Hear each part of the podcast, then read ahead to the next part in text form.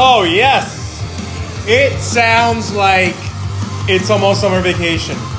And I mean, is that not just like, does, does that not just get you pumped up right there just to learn about some American history?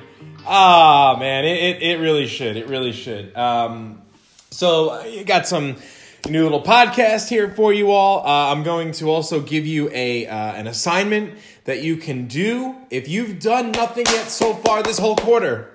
Nothing this whole quarter. If you do this one assignment, I promise you this. If you do the assignment, you do it properly, you will not get less than a 90. Okay? That is my promise. Braun stamped, approved, sealed, delivered to you.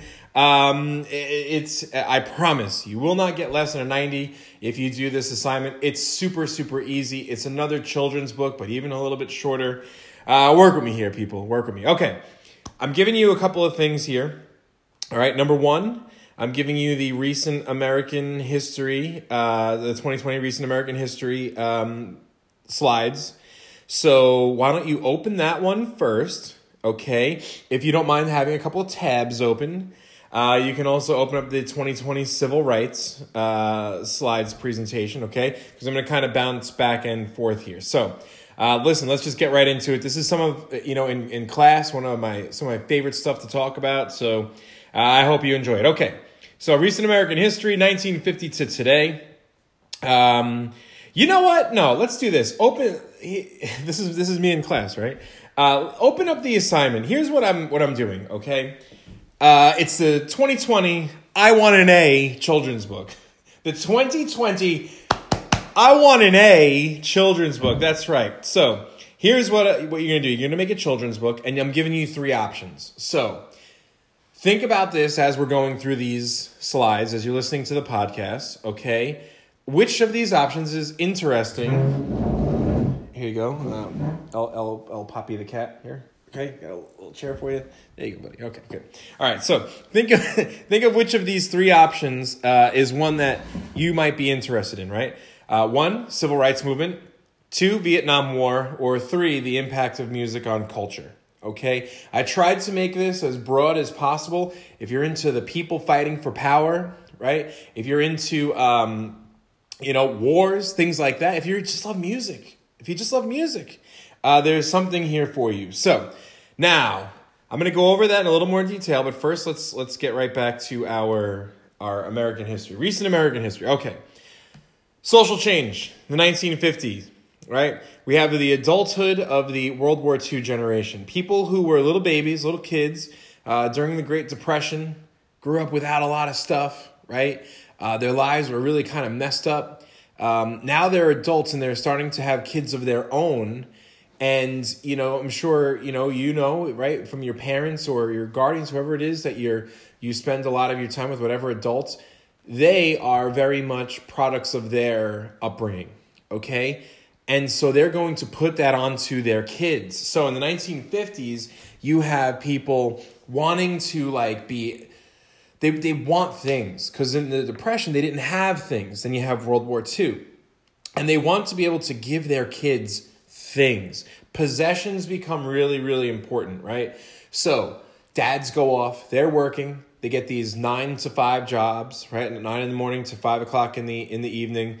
Um, women are still, for the most part, kind of staying at home, okay, raising kids, raising kids kind of strictly because there's still this fear that at any time there might be another Hitler. At any time, there might be another, you know, Great Depression and things like that. So they're kind of strict with their kids. And the way that I always think about like, you know, if you if you have a kid, right? It's like a spring. If you hold that spring too tight, it creates a lot of tension, right?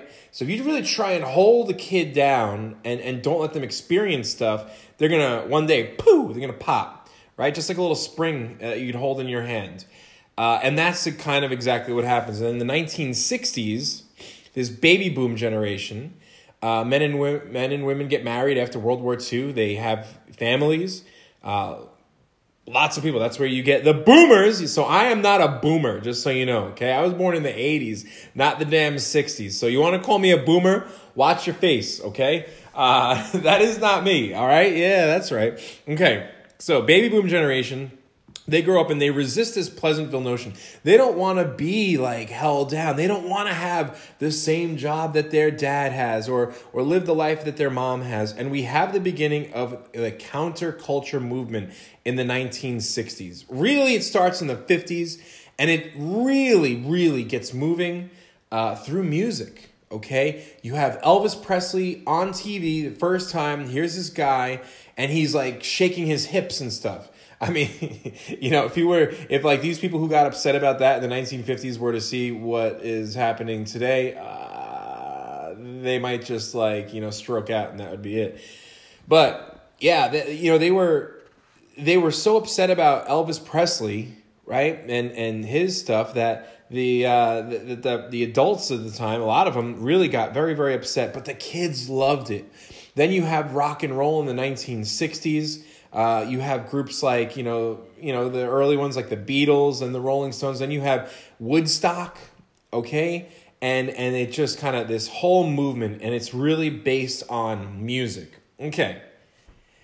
Then you have a video about uh, Vietnam War. You can watch that on your own. Okay, so Vietnam War happens. Now, Vietnam War takes place over a very long period of time. Vietnam was run by the French, Okay, after World War II, because France, you know, they got their butts kicked really uh, by the Nazis. Um, the the French really had no ability to hold on to their colonial possessions. So Vietnam goes off, does their own thing, but China is now communist. Russia is now communist, and there's a strong movement to make Vietnam communist, and so they have their own civil war. We get this idea right? That it comes from Eisenhower and Kennedy called the domino theory. And you guys probably learned about this last year. And what that means is that it's like dominoes. You line them up, knock one down, so goes the next and the next and the next. So they had this idea that if one country becomes communist, so will the next, so will the next, so will the next. And they felt it was our job, the United States, to stop that from happening. And we just made Vietnam that country. We said, nope, we are not going to allow Vietnam to become a communist country. Okay. Um, so what happens? Well, we have the Gulf of Tonkin resolution. How does the United States get involved in, in Vietnam War? Technically, there's a lot of stuff, but technically, it's from the Gulf of uh, Tonkin resolution. We have a ship that gets attacked in the Gulf of Tonkin and that's what's going to allow President Johnson to go and send troops over to Vietnam, and basically then the United States becomes like a real strong presence. Here's a little kicker for you. The ship that was attacked in the Gulf of Tonkin was never actually attacked in the Gulf of Tonkin. It was a made up story to get the United States involved. Pretty wild and crazy. Now, the Gulf of Tonkin resolution is important because it really expands the power of the president. Now, the president has this ability, because we never declared war in Vietnam even though we were there, um, over 50,000 Americans lost their lives there. Uh, over 2 million Vietnamese people lost their lives. But we never declared war. And that's because of the Gulf of Tonkin resolution. What that allowed the president to do, and still to uh, today, it, it's, it's, it's kind of one of these things, but it gets changed a little bit. The president can send troops anywhere in the world if there is an issue without Congress approving him. Okay? So that's kind of the importance there. Uh, the War Powers Act, this is when they kind of take it back a little bit. They take back those powers. And they say, all right, so troops may not be overseas for more than 60 days. Okay, so they say, hey, you could be out there for 60 days. You could be deployed for 60 days.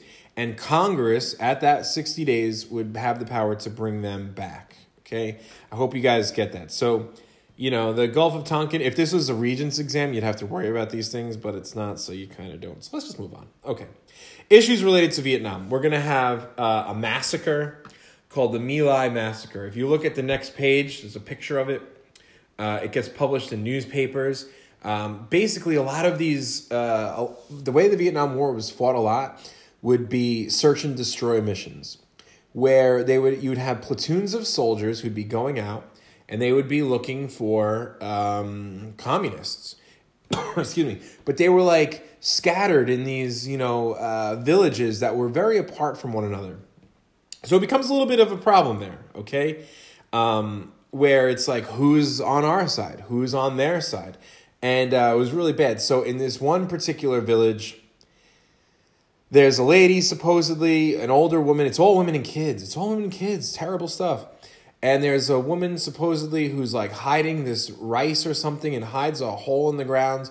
The soldiers find the hole in the ground. They find all this rice and they're like, "Hey, who are you hiding?" Because what the Vietnamese they used to like basically dig in tunnels, and a lot of these, a lot of the fighting took place in tunnels. Listen, if you're a fan of warfare, uh, military warfare, if this is something that really, really appeals to you, what you need to do right now turn off this podcast. Pause it. Don't turn it off. Don't don't don't be mean. Come on.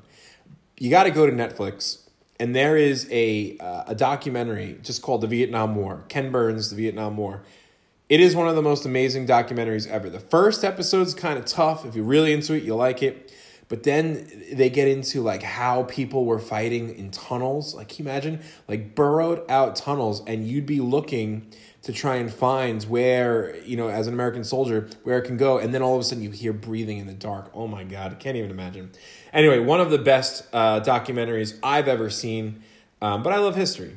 But uh, you know what? When I was in 11th grade, I loved this stuff too. So maybe one of you feels the same way. Okay, we have uh, SDS. SDS uh, is Students for Democratic Society. This is a group of people, students in colleges, universities, all over the country. What they're going to do is uh, basically they're going to say, no, we're not going to go fight. Uh, we have the draft that takes place during the Vietnam War. They refuse to get involved in the in the draft, and there's a lot of music intertwined with this. Uh, it's just a rebellion against the power of the government. Like, why does the government have the right to send people who don't want to go and fight in a civil war, so war within that country, on the other side of the planet? Uh, so a lot of people were against it, and it really starts off at schools. As I said, music plays a big part of this. That is Woodstock. Okay, uh, Woodstock is like this huge festival, uh, rock and roll. Uh, you know, other stuff going on there too. But you know, if you want to look into that, you can. Uh, then there's a Kent State massacre. There were kids who, you know, were refusing to go to school. They were they were like so they were they called them like uh, sit-ins, rallies, anti-war protests, things like that took place all over the country. There was even one at Suffolk Community College, the Ammerman campus, which is in uh, what is it like Ronkonkoma or Farmingville, whatever, um, right off of Nichols Road, exit sixty two, where there were a bunch of kids in this area over there called the Red Square, and like they refused to go to their classes, and they had these signs, and they were protesting and stuff, and like military police came up in jeeps and uh, broke them up, pretty wild stuff. But nothing was like Kent State, where um, the dean of the college, uh, he basically, you know, he called in the National Guard. The National Guard came in, and instead of having rubber rubber bullets, uh, they had live ammunition, and they killed some kids. It was br- pretty pretty brutal. Uh, then the Pentagon Papers, but that's uh, that has to do with um, uh, the Watergate break-in. Okay, and and uh, well, it has to do with President Nixon this is where everything changes. You see, last podcast was about JFK. Everybody loved JFK. If JFK said jump, America said, You got it, bro. I'm going to go jump. I'm going to jump as high as I can for you. Uh, presidents before that, FDR, people loved him. Uh, Teddy Roosevelt, people like, you know, they, they love these guys. And then Nixon with these Pentagon Papers, what we find out is President Nixon during the Vietnam War knew we were not going to win. He knew we had no chance of winning. But he says to the Pentagon, which is basically the you know the group that is in charge of uh, the military. He says, but we're still going to fight in this war because we we have to keep on telling the American people that we're winning, and it's really messed up. And when this comes out, when it's released, it causes just an absolute circus where people, in the end, and it's very very sad, just lose faith in our leaders, and it never really gets brought back. Uh, Ronald Reagan in the 1980s kind of gets back some some uh, people paying attention, but and trusting in him. But really, just just a tough time. The Pentagon Papers and Nixon, a big reason for this happening. Speaking of Nixon, here he is. In fact, I have to, I have to uh, play this now. Yes, because what happens is uh, now we're gonna have some pictures that are popping up. It's good, it's good stuff. Good stuff. Okay, so President Nixon, nineteen. Oh, I'm gonna have to really fix this. All right, we have the Nixon doctrine, right? We're going to defend Asia, okay? Um, uh, yeah, I have to. Uh, okay, I'll fix it before I send it out to all you guys, but and and ladies. Uh, he's the first president to go to China. Look, here here's a here's an interesting thing about Nixon. Nixon does such a great job with foreign policy. Uh, he gets involved in these things called détente in 1972. He gets in uh, where basically it was an easing of tension in the Cold War. I know you guys learned about that last year, right between the United States and the Soviet Union. We talked about this with the um, Cuban Missile Crisis, right? How you know there was some scary times back then. I don't know. I wasn't alive because I'm not a boomer, but whatever. Uh, so détente, he was trying to ease the tension between the United States and the Soviet Union. First president to go to Chinese uh, to a communist country goes to to uh, China. If you've ever seen the movie Forrest Gump, great stuff, great scene in Forrest Gump where they're playing ping pong. That really happened. It was called ping pong uh, diplomacy. Uh, it was the Chinese ping pong team against the American ping pong team. Though I don't believe that there was a player named Forrest Gump there. That's okay. Uh, salt, no, he wasn't a guy who liked to put salt on his French fries. Um, instead, that stands for the Strategic Arms Limitations Talks, and eventually they become treaties. And his whole idea there, very simply, was hey, let's lessen the amount of nuclear weapons in the world. That's going to make the world a safer place. And then we have the Watergate scandal. Oh man. So he while he was doing a great job, he runs for re-election in 1972 against a guy named McGovern and he beats him. It's it's one of the largest margins of victory ever in an, in an election. But he was so paranoid that basically he had people go and spy on uh, his opponent, and they got caught. They got found out, and uh, it, it, again, he, Nixon would be the president who's going to then um, go and and he's he's they're to basically try and impeach him. And uh, here we have my friends here from uh, Nacho Libre, and he says, What three presidents have been impeached and which were removed? So let's see. Does anybody know? Pause, pause, pause. So the first one was a guy named Andrew Johnson. He took over after Lincoln got shot. He got it. He got impeached. So to get impeached means to have the trial, but it doesn't necessarily mean that you're getting removed. So there's a trial, and Johnson he was not removed. Nixon, they were going to impeach him, and he resigned first. He knew he knew he was caught. He was done. So he said bye byes, and uh, that was it for him. And then the last president to get impeached, we're going to talk about him in the next podcast, which I'm going to send out to you guys on Monday. Uh, and that was President Clinton, one of my personal favorites. I actually met him in a McDonald's. But if you want to hear more about that, you're going to have to wait until Monday. Okay, so Nixon resigns. His vice president had to resign because his vice president was like they found out that he was evading his taxes. He wasn't paying his taxes. It's like yeah, it's really hard to even imagine this stuff. It's hard to make it up but it really did happen as crazy as it all is. So who becomes the next president? Gerald ford. Uh, he was nixon's golfing buddy. Crazy crazy stuff. The first thing gerald ford does when he becomes the president he pardons nixon. He says ah, we cannot hold him for any crimes that he committed. So messed up.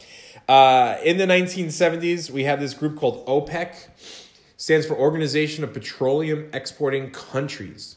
This was a group, and this is going to become important when we talk about you know uh, the Persian Gulf War, our issues with Iraq um, on Monday. So OPEC is basically a bunch of Middle Eastern countries who agreed to sell oil for the same price, so that no one country would be making more money than any other country. It was a union basically. Uh, and they placed an embargo on the U.S. because we were supporting Israel. And, you know, the Organization of Petroleum Exporting Countries were uh, Muslim. And uh, so at this time, there was a lot of conflict that was taking place between the Muslims and the Israelis. Um, an embargo means that they're not going to trade with us, and this is a real serious problem. Prices for oil, gas doubled. Okay, right now, prices for gas are super low. It's great, not to lie. Um, but normally they run at about you know two dollars and sixty cents a gallon, two dollars and seventy cents a gallon. In the summer it goes up a little bit. But imagine if like within a week's time, if it would cost forty dollars to fill up your car, now all of a sudden it's eighty. And because we didn't have a lot of it, you were only able to get gas on certain days of the week. You couldn't like if you were running out of gas, well then you're not going anywhere. You just weren't allowed to do it. Um, pretty, pretty crazy stuff. And then in 1975, he officially ends the Vietnam War. So this is where we're going to stop as far as all this happens. Oh, wait, Nacho and Chancho. So Chancho uh, has a question. Says, Nacho, why do we have to pay so much for oil now? Well, we really kind of don't. But like when I was a kid, and I'm not a boomer, damn it. But when I first got my license, um, the summer between my junior and senior year, uh, gas was 97 cents a gallon. So why is it that now, you know, I think it's like, I've seen it as low as 199, but now it's like, it looks like it's coming back a little bit like 215, 220 as more people are going to be on the roads. That's what's going to happen. Uh, and he says, hey, good question, little Chancho. I would say that they just need to wrestle it out, of course, because Nacho Libre, he likes to wrestle. Anyway, so here is the assignment for you for this. Very, very easy. Write a letter to the president, any president. You may choose from any of the following. Write a letter to President Johnson for civil rights. I'm going to talk about that in a minute. Write a letter to President Johnson in favor of the Vietnam War, or write a letter to President Nixon against the Vietnam War. So that is the assignment here. Now, what am I talking about? Civil rights. Okay, look at the 2020 civil rights movement. So this is for the people who might choose to do the civil rights. Um, well, really, I'm going to talk about it anyway. But I decided to kind of like give a little bit extra history here, so that's why it's not the it's not the best looking presentation, but I kind of just like put it together to make it easy for anybody who wants to choose uh, to do that assignment. So, civil rights, civil rights, baby, here we go. The civil rights amendments are known as the 13th, 14th, and 15th Amendments. Okay, this is way back after the Civil War. So, 13th Amendment ends slavery. The 14th Amendment says all citizens have to be treated equal. And the 15th Amendment gave black men the right to vote because back then, uh, women still did not have the right to vote. Sorry, I didn't do it. Now, 14th Amendment. Why did they? So why can't they just have the 13th Amendment? Okay, slavery is abolished or no slaves. Because if you guys remember, and this is just review of stuff we had done back in like uh, I want to say December, January, January. The we had the black codes, right? Jobs are not available um, to ex slaves unless they were, you know, for farming, for acting as house servants, um, but it was always going to be a lower level, uh, subservient job, we would call it, okay? Where, like, they would never be able to own a business or anything, uh, all because of the black codes. Then we have segregation laws, where down the South, you know, you you guys have seen this in, in school forever uh, not in school, but you've learned about this in school. You know, you have the whites only bathroom, blacks only bathroom. We talked about this, you know, the Jim Crow laws and things like that. And it was actually made legal in a Supreme Court case uh, known as the Plessy versus Ferguson case. Um, and that was, and I have a little cartoon here about the guy who was one fifth black and he got a ticket to, you know, be in the first class uh, train car of a uh, uh, first car, first class car of a train. Um, and then when he was on the train, right, the guy comes over to him. He's like, "You're not allowed to be here because it says whites only." He refuses to leave, and he gets kicked off. And he says, "Well, what the heck was that all about?" And he sues, and he loses. Okay, um, looked upon this one along with the Dred Scott decision as two of the worst uh, Supreme Court decisions in the history of the United States. Now, that's 1896. We're not going to have really anything happen as far as movements for African Americans until, and I talked about this in previous uh, podcasts, we're going to have the creation of the NAACP, okay, National Association for the Advancement of Colored People. And we're going to have a couple of leaders who come about, like Booker T. Washington, W.E.B. Du Bois. But then the problem is, is that we have the Great Depression, Okay? We have World War II. And so civil rights and anything connected to it really get pushed to the back burner. And in the 1920s, with the Harlem Renaissance and stuff like that, it was almost like, ah, this is this is about to happen. And it goes away. Because again, the Depression and World War II. So then we have the Tuskegee Airmen fighting in a segregated unit in World War II. Okay, and yes, this is picture is from a movie about the Tuskegee Airmen. If you'd like to watch it, it's a pretty good movie. You know, it was it was okay. Not certainly not one of the best um, civil rights movies I've ever seen, but it wasn't bad. Um, but uh, yeah, it, one of the best um, the best squadrons, I guess you'd say, in the Air Force that uh, we ever had. Very, very, very successful. Okay. Then you have Jackie Robinson in 1947, breaking the color barrier of professional sports in the United States. The first guy, first black man to play professional sports among white men. Now, if any of you saw the movie 42, I thought that movie was okay. Again, not, I, you know, they kind of like, I don't know, cleaned it up a little bit. Um, there were parts that I felt like they almost made silly, and I didn't like that at all.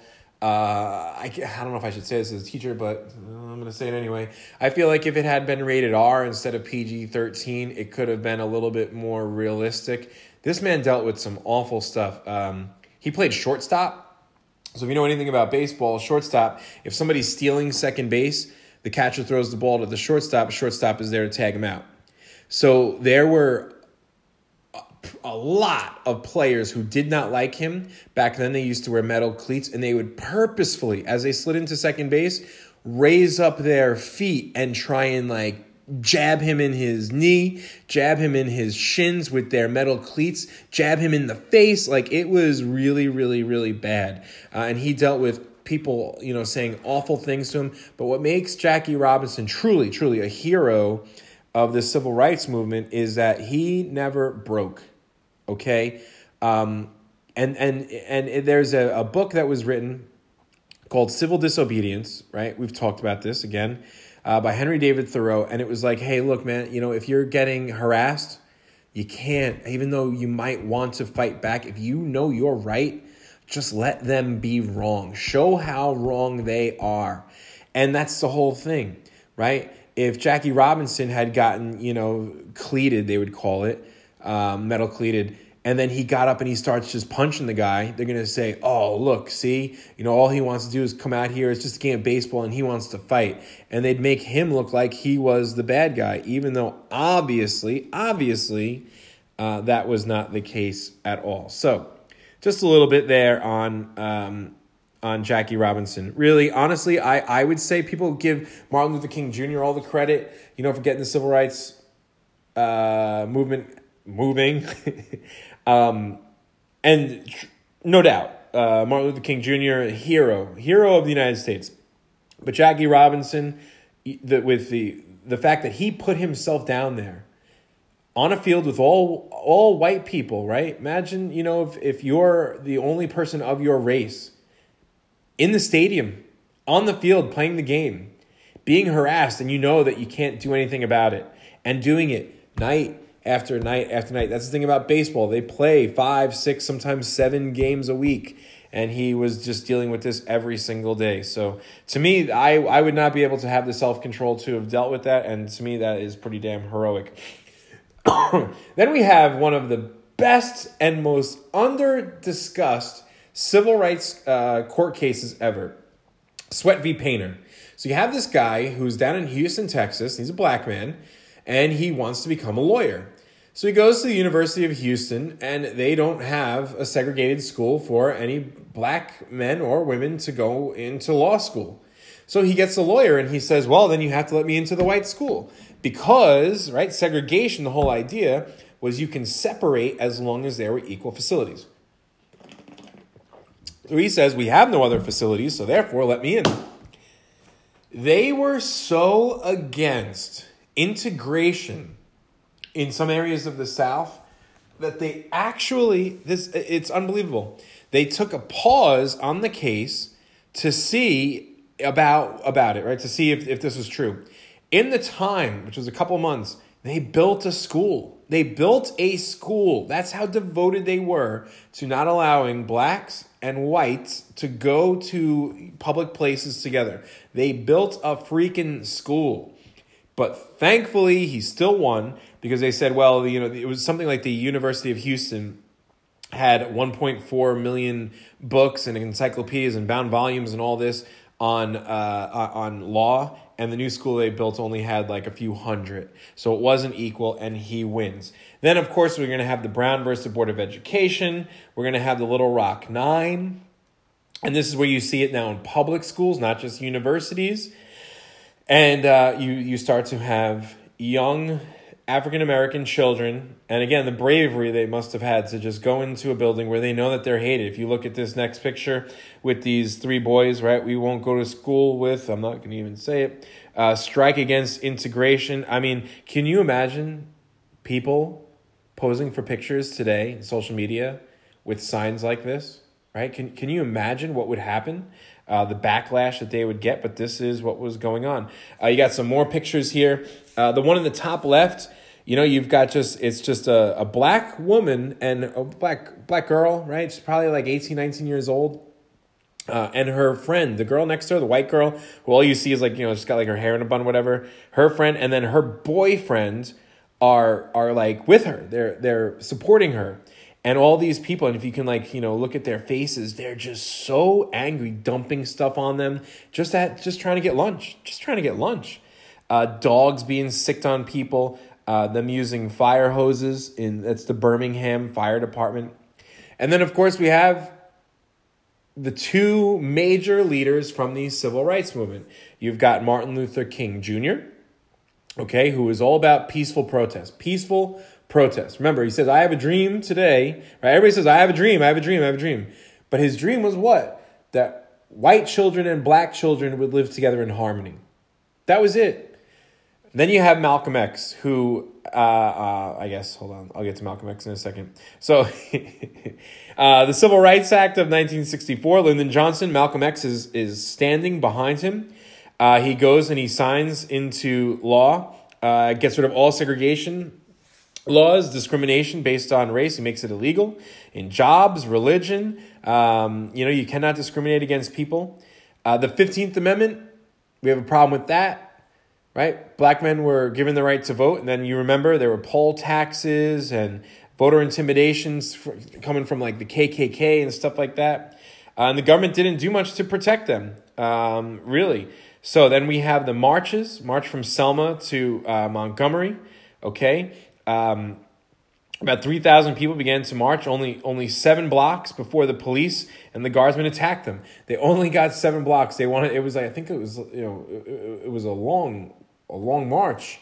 Uh, they were, they were trying to go from Selma to Montgomery, Alabama, and uh, only seven blocks. So then you had the Selma marches, okay? And this, when Lyndon Johnson sees this, then he signs the 24th Amendment, the Voting Rights Act, which basically then gets rid of any kind of poll taxes or any kind of voter intimidation and things like that. And then there's my guy, Malcolm X, uh, one of the best quotes ever. He says, um, Be kind, be courteous, um, but if somebody puts their hands on you, send them to the cemetery. that is badass. Uh, and then you have these guys, the Black Panthers. Another great story. If you choose to do the civil rights movement, talk about the Black Panthers. Um, you know, this is a group of people who are out in in uh, in Oakland, California, and they were living on, I guess you'd say, the wrong side of the bridge. Oakland and San Francisco are connected by the Bay Bridge. Um, and so cops would just not go into the areas in Oakland. If there was a cop call, they wouldn't go. So the Black Panthers, they start out, they would basically be following the cops. What are the cops doing? Why aren't they coming to us? But if there's a problem in San Francisco, which was predominantly white, cops would be there real, real quick. Uh, so the Black Panther Party, pretty, pretty interesting stuff. So there you go. There's some civil rights for you. Uh, there is, you, you have the recent American history. So for this children's book, you have the three options. Whichever one you're going to do. Now, you all, everybody has done a children's book. We did this back in the winter. So you know, you know the deal. Okay. This is due June 5th. Okay. And I have outlines for each one what I want you to do. Okay, it's only 10 pages. Your cover is a page. And then the last page, since I already know about the author, the last, uh, uh, not about the other pages, like your reflection. Like, why did you choose to do this topic? Like me personally, I'd probably go with the music topic because I just love music. Uh, and I would say, oh man, I love music, you know, played in a band, blah, blah, blah, did this, did that, you know, the whole thing. And I would explain that. Then I have outlines for you what to do on each page, right? So if you choose for example, the civil rights movement, pages three and four discuss the history of African Americans prior to 1945. So just like I, w- I've been talking to you about. Five and six, choose a couple of leaders, how they contributed to the movement. Uh, then seven through nine, I gave you a couple of instances. If you want to talk about uh, Jackie Robinson, you can do that. Whatever you want. You are not limited to anything here. Okay, these are just for if you have no idea on what you want to do. Uh, if you wanted to do option number two, that is the Vietnam Vietnam War. Okay, same thing. Page two, what was the war? Page three, why do we get involved? And then you got to talk about three specific events. If you want to do this, the Buddhist monk setting himself on fire, one of the more amazing things I think I've ever seen. Uh, there's video of it. Uh, just crazy, crazy. But I, I want you to explore that. Um, then some of the other things we talked about the My Lai massacre. Of course, there's Operation Rolling Thunder where they just started bombing the heck out of uh, North Vietnam. Wild, crazy stuff. And then the impact of music on culture. So starts off in the 50s with Elvis Presley, and it begins to be this ability for young people to kind of rebel. Then you have the 60s with the counterculture and Woodstock. Um, and then for, you know, you can choose any other decade. The 80s, the music, the music was kind of weird in the 80s, not going to lie to you. Uh, 90s, that's my time, but whatever. Um, and then your final thoughts and reflection. Just remember, every page you're going to have a picture. This is a children's book. Vietnam War with the guy setting himself on fire might be weird, but uh, you guys know the deal. You've done this before. And uh, this is it. Look, if you do this, if you've done nothing else the rest of the of the um, quarter, I promise you, you're still going to get a 90. If you do this, in addition to things you've done for the rest of the quarter, well, then your grade can only go up, can it? So think about it, everybody. I hope you're doing well. And um, yeah, listen, that's it. Uh, this is the end of the podcast. A little long, a little long. Only one more coming. We're getting there, people. We are getting there.